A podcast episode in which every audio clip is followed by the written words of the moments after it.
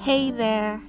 Welcome to the Called Up Higher podcast, where we talk on and take up practical steps to reaching up higher and being all that God has called us to be. I am Avoas. Let's get started. Who are you and what are you centered on? That's a question I've had to ask myself recently, and I've had to consciously remind myself of the answers to those questions. I recently faced a fork in the road, or let me say, an experience that I had with someone, and it just got me thinking. I had to ask myself questions, those questions, those particular questions. And you know, what better time than now when uh, we're almost literally forced to face and deal with ourselves. And also because I turn a year older today. So I did some introspection in true Avoas fashion. Uh, but before I dive into that, let me share with you guys some of the detail of the experience that I had with this person and what led me to those questions. I have this male friend who has been my friend for for quite some time now. Uh, he's married. I know his wife, and we've always had a cordial relationship that stemmed from us having a business one. Anyway, we used to do business back together, um, business together way back. And so this guy, who by his um curious and somewhat nosy nature, always concerns himself with my relationships, and by relationships, of course, I mean romantic relationships. And so he reaches out, I think, in the second week of the lockdown, doing his basic checking in. But we hadn't spoken uh, in a while before that call or that conversation. And he comes with the assumptions How is your boyfriend? Where are you? Is your boyfriend doing this? We really can't talk about a thing without him finding a way to somehow chip in oh, you know, something about a boyfriend. Can't your boyfriend do this for you? Or, uh, you know, that kind of talk, which I find unnecessary and invasive. But because I know that's how he is, I just, you know, answer him whichever whichever way or I let it slide. So uh, this partic- this particular conversation we talked for about 20 minutes and then the next morning, he's calling me again. You know, funny enough, now that I think of it, it's the pattern with him and his friendship. He comes uh, a little too much when he comes, and then he lingers around for a bit, then he's off. So it's kind of like a seasonal friendship thing. So he called me the next day again with the boyfriend this and boyfriend that. So I sort of have to, you know, at this point tell him that there's technically no boyfriend right now and you know it's also it's fine. I don't even want to talk about that. then uh, in the in the same conversation he goes on telling me how he's somehow always there for me when these when how did he even say it but what he he was insinuating or what he meant was that he's always here for me or he's always my friend when I'm out of a relationship or when these guys leave. Okay, let me even say it how he said it. He's like, uh, so these small boys, they break your heart, but me, I'm always here, you know. And I thought, okay, somewhat weird, but okay. And then, you, of course, I laugh my way out of that. Then he proceeds to ask me another Another funny question. He goes, um, if you meet someone who's probably way older, has a family, but not in the same town or country, you know, as as his family or like or maybe he even stays in a different city and then I stay in a different city. But obviously, someone he says someone who is financially stable, someone who is older. He kept emphasizing on the age thing and that all my needs and wants would be met. So he was basically asking if I was open to such a relationship, which is like a sugar daddy thing, let's be honest here. I chuckled and I said no. unless of course it wouldn't require anything of me and by that of course i basically meant sex so this man laughs and says of course it would require that like that's that's like the the main thing that the person gets from it and other than that they're just giving and giving and giving and that I'll be set up for life and blah blah blah you know so he goes would you want to play? Mm-mm, mm-mm. In fact, he said this in Yoruba. He was like, "Show my sherry." so I say no, and explained that that just wasn't what I wanted. So I would not bother. No, he kept he kept saying, um, you know, before the real thing comes, before what you want comes. I'm like, what if I'm playing and then the real thing comes and I'm, you know, I get carried away. We all know how forbidden fruits can be sweet. Anyway, of course, I already knew my answer, and I knew that there was no, like, there was nothing to bargain or talk about. It was just yarns, basically. He calls again the next day. This is the third time he's calling in a row, and he's calling at the same time every day. He wakes me up in the morning, calls me at noon or 11:30 ish. I think that's he said that's his um lunch break or whatever. Anyway, already he had told me he had a thing with someone at work by the way. He somehow in one of those conversations he had just so he's in a temporary field because of the pandemic going on and then so it's like a camp in another state from where he he usually is you know. So he had told me of how he has a fling with someone they're still in the in the talking stage and did you say he had kissed her? I don't i don't remember. I i honestly sometimes when i'm talking to this person i'm I, i'm listening but i'm not listening. Yeah that kind of thing. So in this conversation we have he asks me if i wouldn't mind hopping on a plane to a city you know to the city where he is to join him at this camp for the rest of the isolation period. Now this is the very uncertain isolation period that we don't even know how long this thing is going to end. This is someone that I haven't heard from in in years, or maybe not years, maybe a year or some months. But of course, you understand me. So I'm like, well, technically there are no flights available. He's like, ah, no, you get on a plane, an executive flight from NAF base in Lagos, here in Lagos, in Ikeja here and that you know they would they would land at NAF base in the city where I don't want to give too much details. Uh, anyway, so I would land at um NAF base. By NAF I mean Air Force, National Air Force, I believe, or Nigerian Air Force. Yeah, whichever one. NAF base in the city where he is, and then from there, of course, there'll be arrangements to get me to where he is. Needless to say that the sugar daddy arrangement he had proposed the other day, of course, that was just him presenting this whole request to me indirect indirectly, and I had no I had no clue. I didn't even know. So yes, at this point he would later come out directly to say that um um what if he asks me to be his second wife? and I should say that throughout this conversation with this person, like when he's when he drops these things when he says these things i don't i don't let him know that um, i don't even like that you're asking me this question in the first place. I just i just go with the flow of the conversation. You know so he's like um yes he has the capacity and blah blah blah.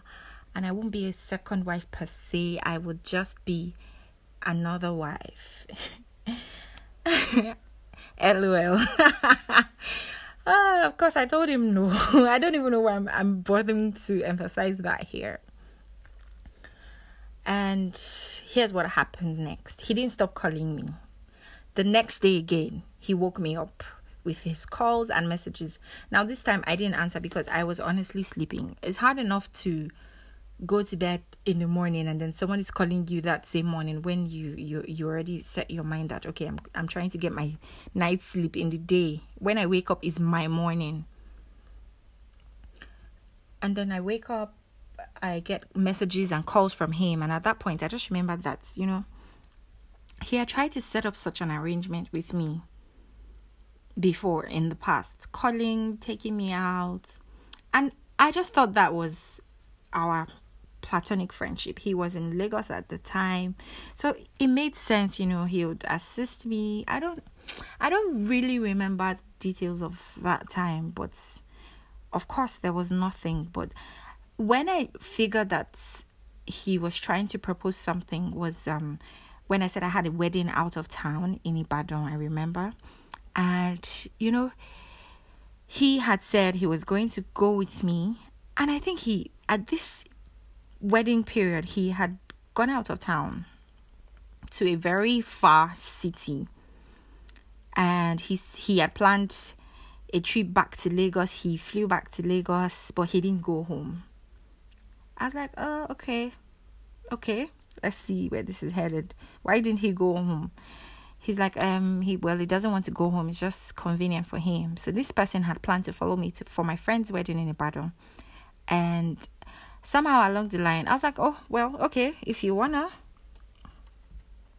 so he's like, Well, aren't we going to lodge? Are you? And I told him, No, I was planning to come back the same day because I don't know any, anybody in Ibadan. You know, I don't plan to um, stay back in Ibadan, honestly. And because I, I knew I had heard that Ibadan was basically an hour away, I just thought, okay, you know what? I can go on the day of the wedding and return on the day of the wedding, which was what I did, by the way.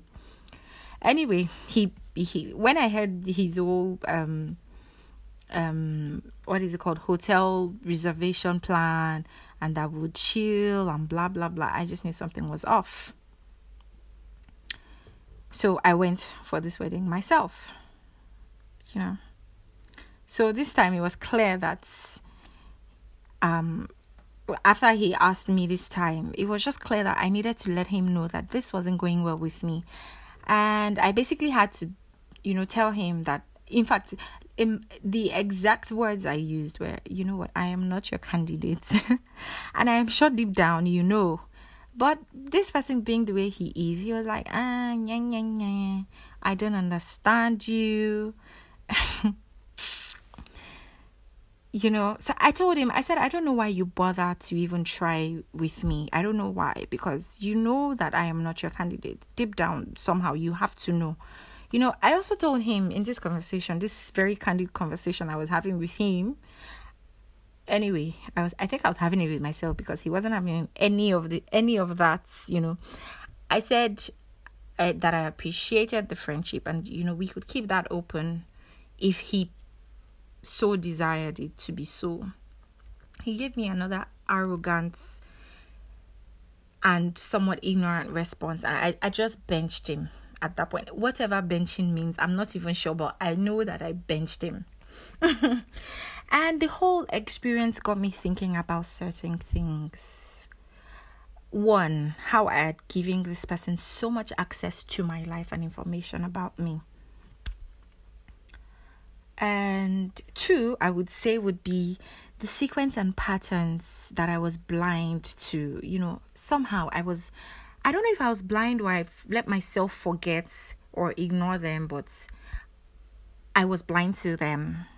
And then three would be um the three, which is like the most striking thing ever, was what about me made him think or even get so comfortable to think and present these things to me. Not once but twice now you know although the both um incidences were years apart but yeah. Trust me i found the answers real quick. First boundaries. There were no boundaries. Somehow i think i have a problem with boundaries. Once i love or once you're my friend once i've accepted you that's it i'm like oh arms wide open hearts you know wide open forgetting that the Bible says to guard your heart. The same Bible the same God that tells you to love your neighbor also tells you to guard your heart. Okay. And then secondly, um was um the fact that he had been doing these things and I I was just overlooking and just being subtle. And the truth is once you notice that something isn't up to par with you know your standard, it's best to just call it out at that point. At the like the very first time is the best time to handle it so that it, it never happens again. So so whoever it is that you're dealing with knows your standard. They know that okay you're not going to have this kind of thing. And lastly i wasn't clear on where i stood or if i was I, I guess I didn't make it known enough. So basically, I was sort of lukewarm. He'd say something, and I'll, I'll chuckle, even though it wasn't really fine by me. And I had no reason to not express myself to this person. So I was lukewarm, or I came across as lukewarm, not hot, not cold. Ha, lukewarm. lukewarm is like not not a place that anyone wants to be. It's not. It's not nice. It's not pretty. It's like um trying to be trying to please everybody trying to be everything to everybody. Mm-hmm.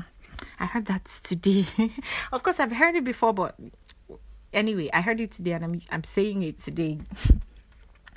So i asked myself who are you evas? Who really who are you really? Uh what are you centered on and what is your identity? So i went and answered the questions not like I didn't know these things already, but I had to remind myself that I am light, that I am a city set on the hill that cannot be hid, that I am that one that God sees the 99 and He leaves them chasing after me. And for that, I am enough. Through Christ, I am enough. Everything good will come. In fact, everything good is here I just need to bask in it. You know, I am centered in Christ and God is with me. That was all. That was all that I needed to remind myself. So, you listening to this, ask yourself these questions. Much needed fundamental questions. Find your roots, and I hope you find it in God, really you know, answer the questions, remind yourself and make it loud enough so that your identity is not mistaken and so that you yourself do not forget what your identity is. And let me tell you what you are not, by the way. You are not your upbringing. You are not what you are right now that you cannot define. You are not um, a sum total of the negative things that people have done to you that you had no control over. What you have control over now is moving forward you know, unlearning and dropping all of that garbage and filling yourself with what is true, what is noble. And if you don't stop to evaluate and clearly define who you are, not only will you fall for anything, you'll be so toxic to yourself, even, you know, and then you'll be stuck thinking that everyone is the problem, but you are the problem. I'll leave you two um, very important tools that I think can help keep you reminded of who you are. Okay, so first and most importantly would be God's word. That's the only sure thing. For us Christians, that's the only sure thing. His word stands. The Bible says his word will not go back to him void. So you need to find what it is that he says about you to you. Do you get like it's not just words that people say in the Bible, oh, I am light, I am this, I am that. No, find it for yourself. Let it speak to you. Let it minister to you that you can you can relate and you can see yourself in that light. You know, you have to define it clearly. Ask him, stay long enough in his presence. And once you figure that out, you have to keep reminding yourself daily and as you're reminding yourself, you're reminding God of His word. And once you tell God His word, his word will not go back to him void. That's one thing I know for sure. Okay, that's on God's word. And then the second thing is music. Yes, music. I like music a lot, a whole lot. And there's this debate of whether it's okay to listen to music that is not exactly um, gospel but it's not vulgar. And i'm like as far as you know i don't i don't know. Okay maybe i shouldn't go into that right now. Okay so back to the context of music that we were talking about. Like music is such an important and diverse tool and it can speak to you in ways that even your own words may not be able to express. So it's like someone else doing the work for you but it's still it's still having the effect I don't know if you understand me. I'm not even sure I'm making sense at this point. I'm enjoying talking and you know the solitude of this whole thing that I'm just I'm just going with the flow. So yes, music is definitely worth exploring. It would it would have you in sync with words that you may not be able to express. You know, it would be someone else's words connecting with your feelings, with your emotions, and with where you are, your mind space. Yes. So, on that note, we have come to the end of today's episode. I hope this was really um, entertaining and, of course, educative and somewhat um, inspiring, or whatever other word it is there is to use. Thank you so much for listening this long and yeah i will leave you with some music so um listen. But again you can only hear the song if you are listening in on the anchor platform. Okay i just thought to add that again. Thank you so much. Listen enjoy. Till next time